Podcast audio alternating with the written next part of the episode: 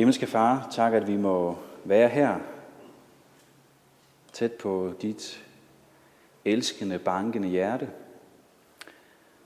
Tak at vi må stole på, at intet er umuligt for dig, og at din kærlighed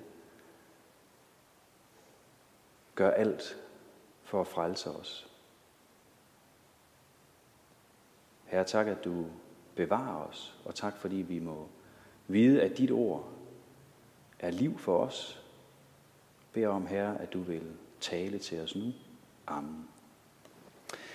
Vi skal i respekt for Guds ord rejse os og høre evangelieteksten til Maria Bebudelsesdag, som står i Lukas evangelie kapitel 1.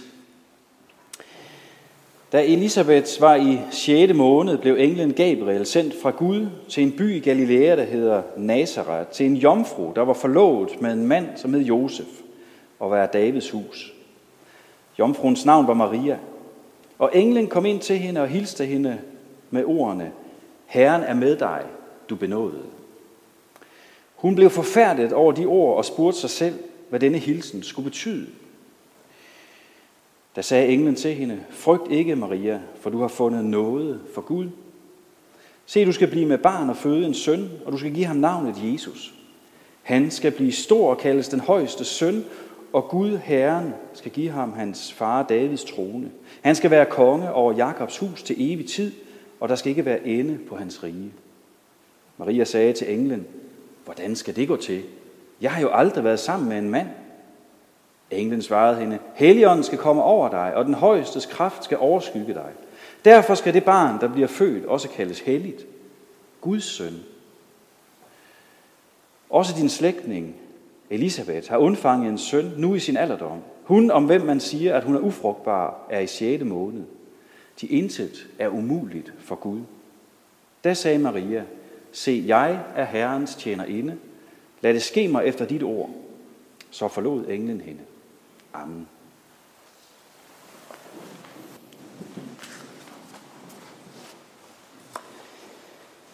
De første kapitler i Lukas evangeliet, de vrimler med ting, som vi menneskeligt set vil betragte som umulige. Engle, der besøger jorden i synlig tilstand, ikke bare en, men flere gange. En ældre, ufrugtbar kvinde bliver gravid. En ung jomfru bliver gravid, uden at have haft sex med en mand, men ved Guds ånds indgriben. Og Guds søn undfanges som et menneske og fødes under kummerlige forhold i den her verden.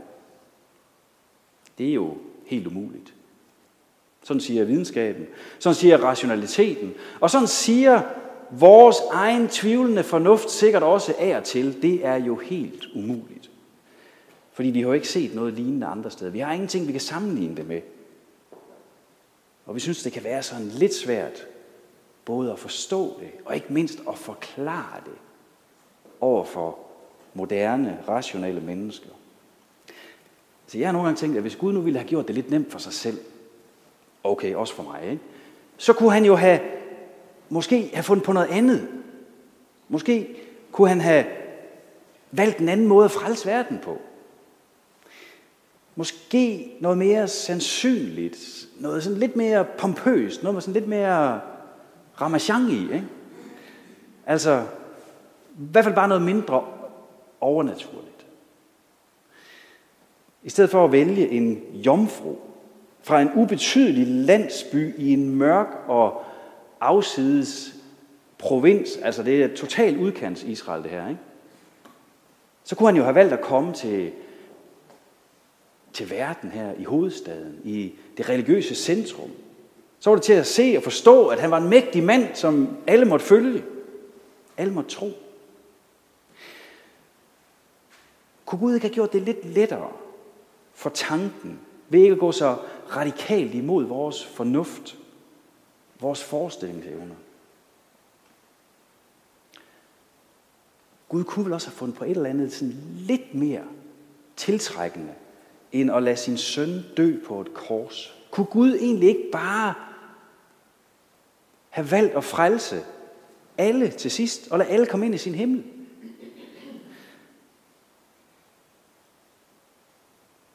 Kunne han ikke bare tilgive? uden alt det der blod og kors. Fordi det er ærligt talt en smule frastødende. Og det provokerer. Kunne han måske også bare have valgt at lade frelsen afhænge en lille bitte smule af os? Altså, bare i nogen grad af, hvor dygtige vi nu er, hvor godt vi gør det. I stedet for, at alt skal bygge på tro og tillid til noget, der er så svært at forstå. Jeg tænker nogle gange, at det ville kunne have gjort det lidt lettere. Det ville have gjort det lettere at forklare. Det ville have gjort det lidt mere attraktivt. Men sandheden er, at så ville der ikke være nogen redning for os.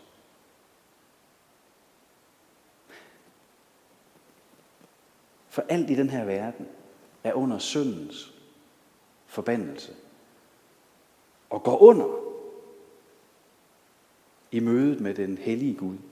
Derfor valgte Gud at frelse verden ved det, som er en dårskab i den her verden. Ved det, som ser svagt ud. Ved det, som er vanskeligt at forklare. Netop for at det skulle stå klart, at frelsen er hans. Det er hans værk. Det er ikke vores. Han gør det, som er umuligt for os. Og han viser os, at vores frelse afhænger af ham alene. Og at vi derfor må bøje os for hans sandhed og hans storhed, også når det er svært at forstå. Fordi det, som vi hører om i dag, at Jesus faktisk og virkelig blev undfanget, uden at der havde fundet en seksuel akt sted, og blev født af en jomfru, det viser os en Gud, der er så langt større end vores begrænsede fatteevne. Og, og det fordrer faktisk, at vi erkender, at Gud ikke er noget, vi finder på. Frelsen er ikke noget, vi finder på. Det er alene Guds indgriben i den her verden. Det er alene den enormt store Gud, der, der overhovedet på grund af sin kærlighed vil frelse mennesker. Gud er evig. Gud er almægtig. Han er allesteds nærværende. Og han er også i stand til at sætte sig ud over de love og regler og regelmæssigheder, som han selv har lagt ned i sit skaberværk.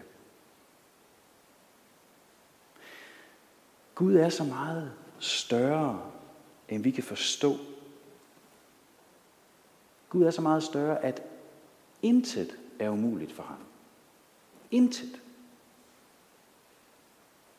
Vi kan ikke måle Gud og hans værk og hans handlen og gøren med vores målestok. At Gud selv bliver et menneske, det sprænger fuldstændig alle rammer og grænser. For Gud er ikke et menneske. Gud har skabt mennesket. Gud har skabt alt, hvad der er i den her verden, og han er uden for sit skaberværk. Han er over sit skaberværk. Men han blev et menneske. Han blev et foster i Marias livmor. Han blev født ind i den her verden, som alle andre mennesker. Og det viser os forskellige ting. For det første, så kunne jeg tænke mig at sige, at det viser os noget om fosterets værdi. At Gud selv bliver et foster, det viser os, at et, et hvert foster har en uendelig værdi. Et foster er et under, skabt af Gud, elsket af Gud. Og derfor så må vi også, selvom det kan være svært at forklare og svært at, og, og, og stå op for den, i den modstand, man kan møde, så må vi også stå fast på, at abort er imod Guds vilje. Stå fast på, at et foster ikke er en handelsvare. Og så må vi beskytte vores svageste medborgere, som ikke har nogen som helst chance for at forsvare sig selv. For det andet så viser det, at Gud blev et foster os også, at han vil os. At han altid vil være nær hos os. Det barn, som skulle føde, skulle hedde Immanuel, som betyder Gud med os. Han er nær hos os. Han vil os. Han vil vores menneskeliv. Han kender menneskelivet med alle dets facetter, fordi han selv blev et menneske. Han kender vores liv med lyse og mørke dage, med træthed og med sorg og med glæde, med fristelser. Og han er hos os alle dage og på alle slags dage. Sådan er det, fordi han er Marias søn. Et menneske som os. Og netop fordi han er et sandt menneske som os, så kan han også repræsentere os, repræsentere menneskeslægten og blive en frelser i vores sted.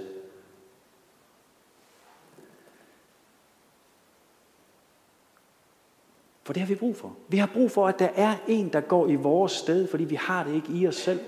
Men da det var et menneske, der faldt og ødelagde forhold til Gud, Adam, ja, så er det også kun et menneske, der kan genoprette, der kan gå ind og tage straffen for synden og repræsentere os. Samtidig så er han mere end et menneske. Han er den højeste søn, hedder det her. Barnet skal kaldes helligt, står der, for han er Guds søn. Han er Gud. Han er både Gud og menneske. Og det er han netop for at kunne gøre det, som er umuligt for os. Og befri os fra synden, fra syndens byrde, fra forkastelsen, fra fortabelsen. Hvis ikke Jesus blev født uden at være besmittet af syndefaldets konsekvenser, jamen så ville der ikke være nogen frelse for os.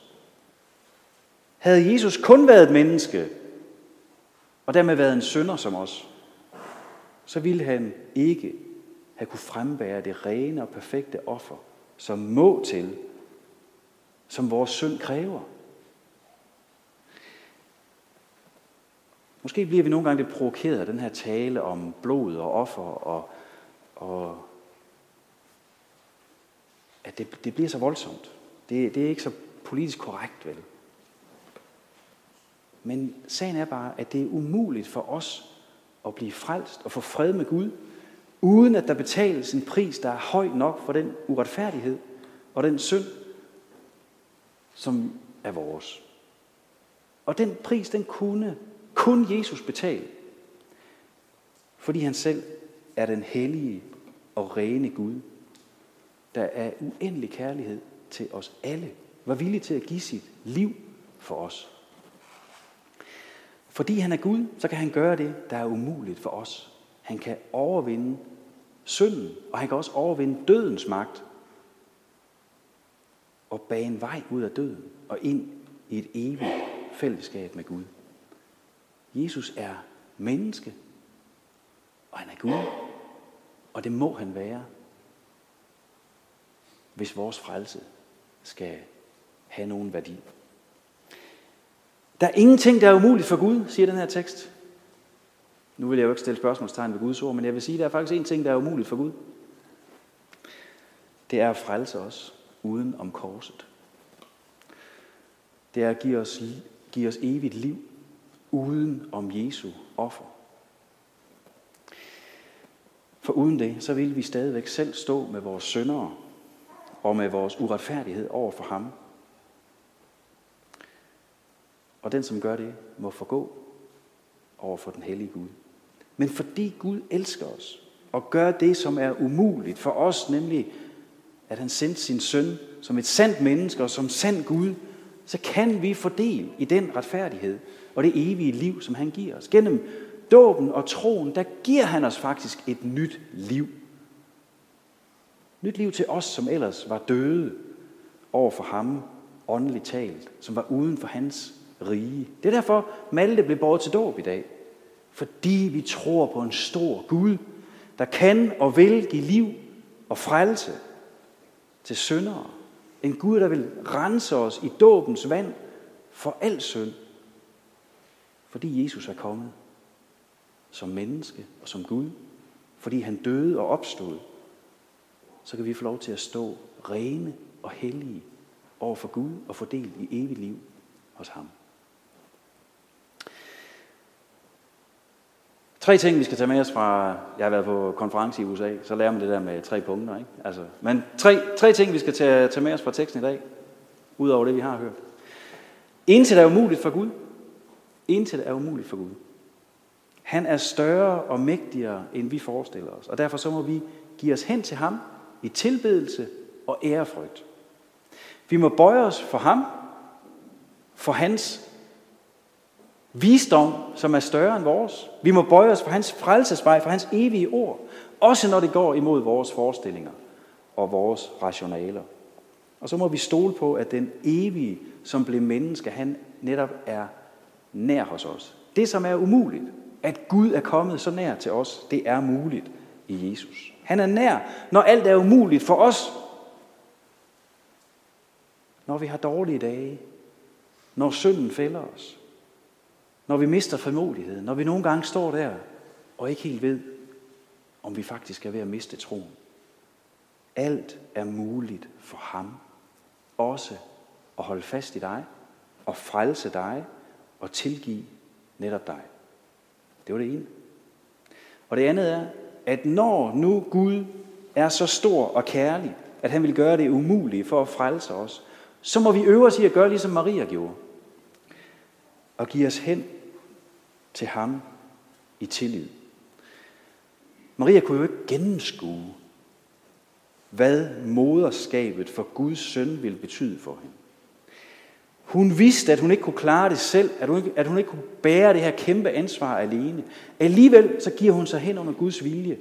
Lad det ske mig, som du vil. Fordi hun ved, at Guds vilje altid er bedst. Den tillid til Gud må vi have. Fordi han har vist os sin enorme kærlighed. Han har vist os hengivenhed til os ved at satse alt